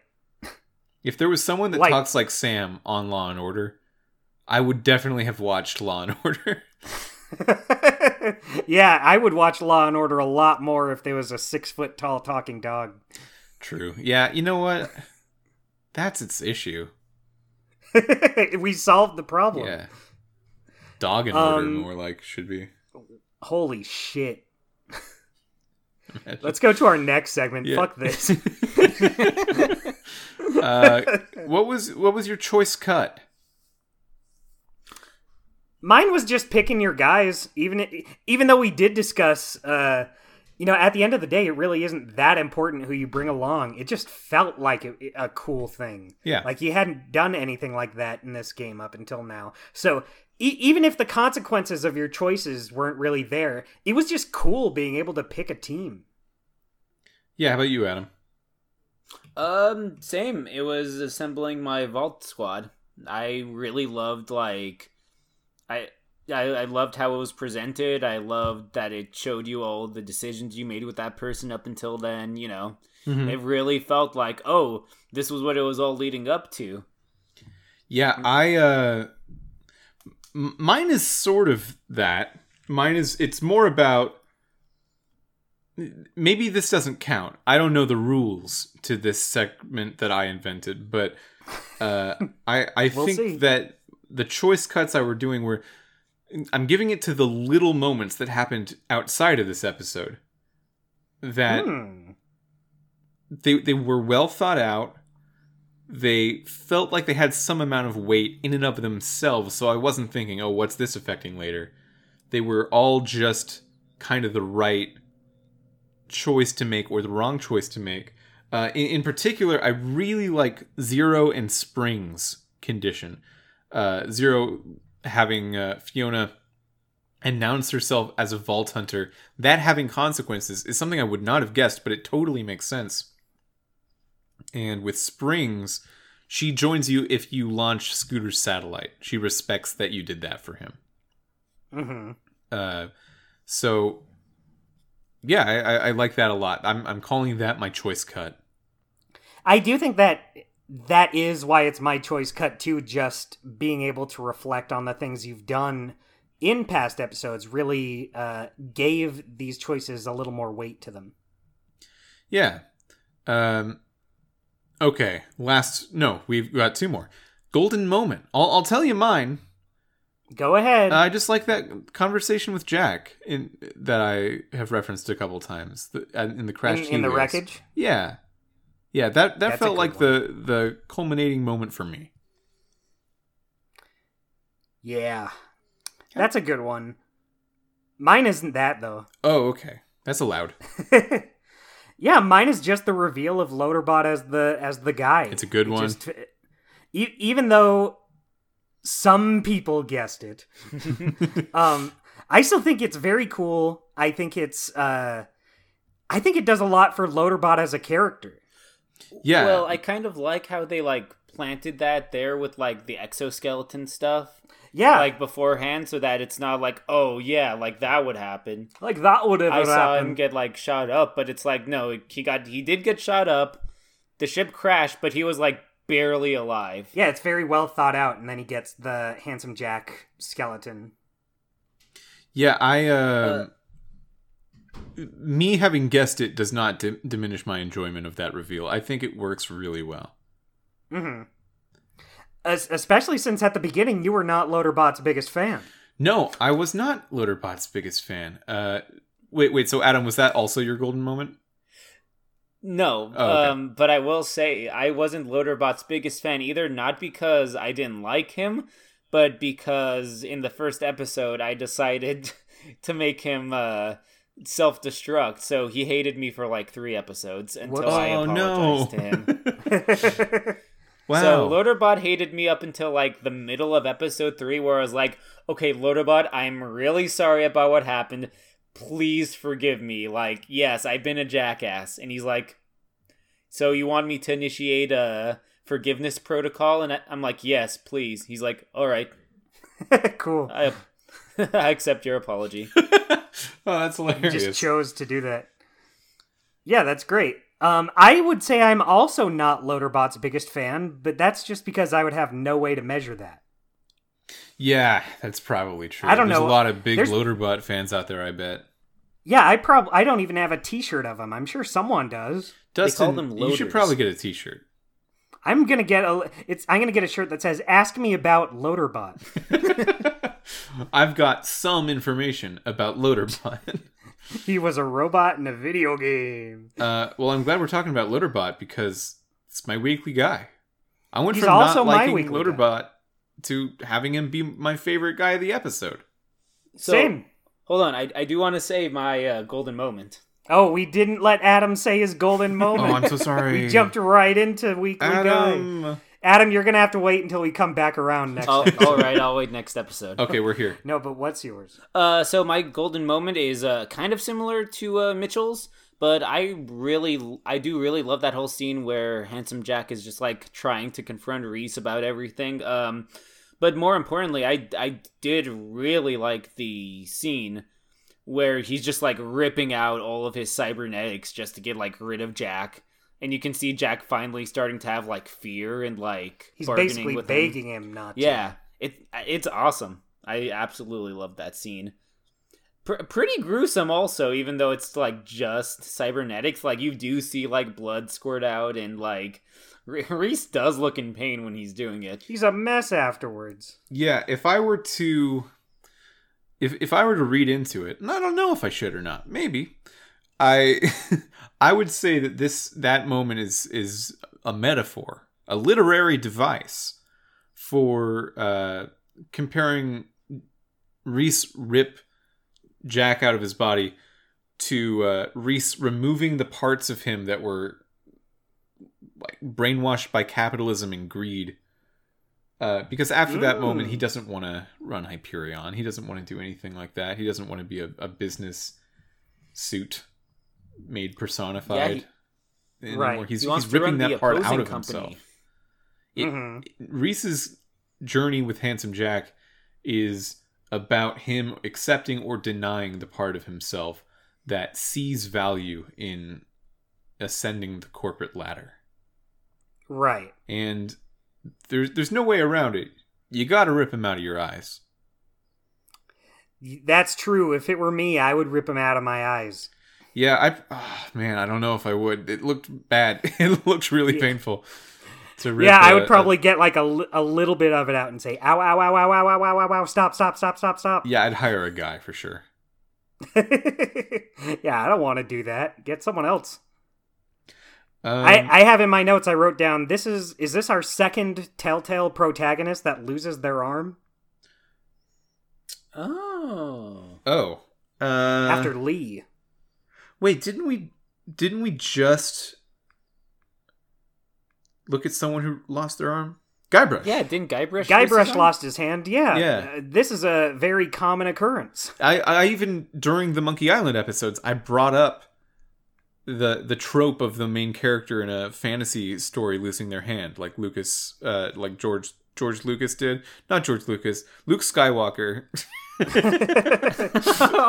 How is he gonna make all those Star Wars now with one arm? He's Oh, gonna have to make him half as fast. Yeah, not only that, but in Sam and Max season two, they lost Jesse James' hand. Yeah, they misplaced it. Yeah. I mean, that's not they didn't lose their hands, but they lost a hand. Yeah, uh, yeah I, I'm sure there's other hand loss. I I bet I also said I'm sure there's other hand loss in that Monkey Island episode, and then didn't there's come up plen- with any. There's plenty of other hands in the sea. How many hand lo- How much hand loss has there been in uh, CSI? Ooh. Hand Do we have any? Um, Oh. there's been I feel like head there's gotta- loss. Yeah, there's been head loss. There's been uh Wolf Among Us had head loss lost. too. That's true. Just a couple. Her head wasn't on. Um, yeah, CSI. I don't fraud. think anyone lost an arm. I don't think but so. but at the same time, I'm kind of like it's totally possible someone did. There's only, I mean, there, there we did do 15 CSI cases, but 15 shouldn't be so many that we can't remember if no one lost an arm during it. I could barely even tell you what the story was for some of those. I mean, I feel like if someone lost an arm, that'd be like a pretty important part of a CSI case. That's true. You know Yeah, what? I'm yeah, I gonna, bet they I'm did. gonna. Yeah, I'm gonna put in my chips and say no one lost a, a arm. Yeah, most were guns or poisoning Right. or burning. And- burning alive or- happened. Or electrocution the one time. Yeah. I mean, I guess it's a lot I of mean, things. to, to be fair, you still have one more of five episodes of CSI to go. oh, we'll keep an eye true, out there's- and an arm off. Plenty of time. Uh, Yeah, I think this podcast has to start doing arm watch now for this for the rest of the Chalk one up on the arm board. Uh, so Adam, did we say your weekly guy? Oh, okay. So I I've been actually debating because I kind of had two weekly guys going back and forth. We get those sometimes. Um, it to me it was between Rhys and Sasha. I'm kind of going with Sasha just because she, you know, attempted to sacrifice herself at the very end Yeah. to like pull off the whole plan because like that's pretty important. yeah, I, I will say with this whole group, I don't think there's any wrong answer to Weekly Guy. I like them all. Yeah, I will say that uh, previously on the podcast, I've talked about Fiona and how Fiona's been really climbing the ranks of just my favorite Telltale characters. I will not this episode though. I don't think this is a big Fiona episode for me. Uh, didn't do as Right. much as normal. I, I was much Yeah, more I mean, on she- Rhys and and well, Loaderbot's a special case, but I think Rhys shined brighter. Um, just the other characters shine brighter. Yeah, but I think that's good. I think it's good that all of these characters are strong enough that uh like like it's not like Fiona's just running away with the pot every week. Yeah, yeah. Yeah, I I don't even think I have a weekly un guy. I think the only like Vaughn. person who me. would get kind of cl- well, I was gonna say the only person that would get close to me for weekly un guy is Vaughn, just because he almost fucked up everything during the final That battle was by so annoying to me. activating the laser too early. You fuck ass. I was wondering if uh, maybe that doesn't happen if you have Cassius, because he'll be there to be like, no, don't, don't do that. come on, come on, man. Uh, but I guess it Yeah, I- still does. No, he he just fucks up. He's like, "Oh, sorry, I, I I I saw him and I thought, oh, this would be perfect, but then he moved out of the way. Oh." I'm just Mr. Bumbles here today. I will say though that the only thing that prevents him from being on my unweekly guy is he did kind of save you from being killed after the exchange with Loaderbot and uh who is the other of those two guys? Finch and Kroger. Yeah, yeah, Kroger. Because Kroger's about to kill you for Finch. Oh yeah, maybe Kro- then- maybe Kroger. Kroger wasn't great this episode. Yeah, and then and then uh, Vaughn stops them by uh, having the people point laser pointers, thinking that they're snipers. Right. yeah, that was good. Finch and Kroger. Love those guys. They're the original Odd Couple. That's true. Oh, I forgot I was on this podcast for a second. I was just listening. It was good. I yeah, this is. It, how's it shaping up? You think it was? Was it going pretty well? I think it's all right. I think it's pretty good. Uh, Nice. is that all of our segments? I think that's all of them. Yeah. Cool. Well, Adam, it's Well, been I- so I- great having you. Yeah. Yeah, thanks for having me on. I had a lot of fun discussing like my knowledge of Borderlands and how that fits into this uh, Telltale series. I had a great time playing through the game and talking about it with both of you. Yeah, Adam's been sitting right next to me this whole time, and I could hear his breath. uh, Dustin, I, I cut you off by talking about Adam just now. Were you going to say something? All I was gonna say was, yeah, I I really enjoyed this game, and like I knew people were singing its praises before going into it, but I didn't think I was gonna get that much out of it since I'm just not a border. I had no Borderlands experience, but uh, I was surprised how even with no prior knowledge to Borderlands, I would still put this in my top five Telltale games. Well, I'm glad that you liked it because next week we are going to begin the next game of our podcast, And I'll I'll tell you this right now, a little, little secret from you to me, from me to you. No, that's the way. Um, it's more Borderlands. Get out of town.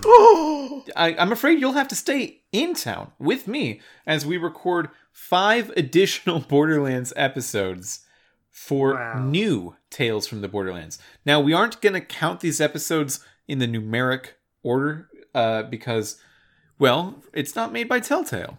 It was made by Right. Gearbox on their own. I believe they hired some of the people that worked on this game.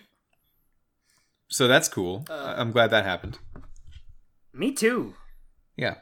What were you saying, Adam? Uh, I, I was gonna say that the person who I was talking about, one of the main writers for some of the other ones like Two and uh, Tales, uh, Anthony Burch, he does have a writing credit on this game. On New Pretty Tales. new. Yeah, for New Tales. Cool. They Yeah. it looks like they did bring him back. Nice. Yeah, and to, if they keep help. any of this DNA, I'm interested at least in seeing how it goes. Um, and I believe that it is it takes place after three, but not that I have much of a context for what happens in three. But Mhm. uh, I'm I, I like it when they do that because they can at least uh, they have the power to change things because they don't have to be prequels that need to have certain characters alive or dead by the end of it.